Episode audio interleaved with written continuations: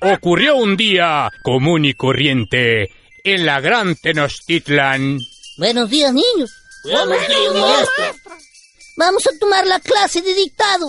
Agarren todos sus papiros para dibujar sus jeroglíficos. Les voy a hacer una oración. El emperador Moctezuma. A ver tú, Tezontl, ¿cómo se escribe emperador Moctezuma? La representación del emperador es con un dibujo de un penacho, con plumas de faisal, maestra. Muy bien, continuemos con la oración. El emperador Moctezuma es un hombre inmensamente rico y poderoso. A ver tú, Chicostl, ¿cómo se representa la riqueza? Dibujando piedras preciosas y piedras de.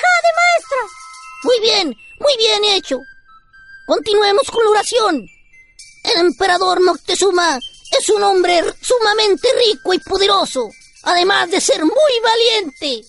Oiga, maestra. Sí, dime, Pepetu. Valiente se escribe con dos o con cuatro.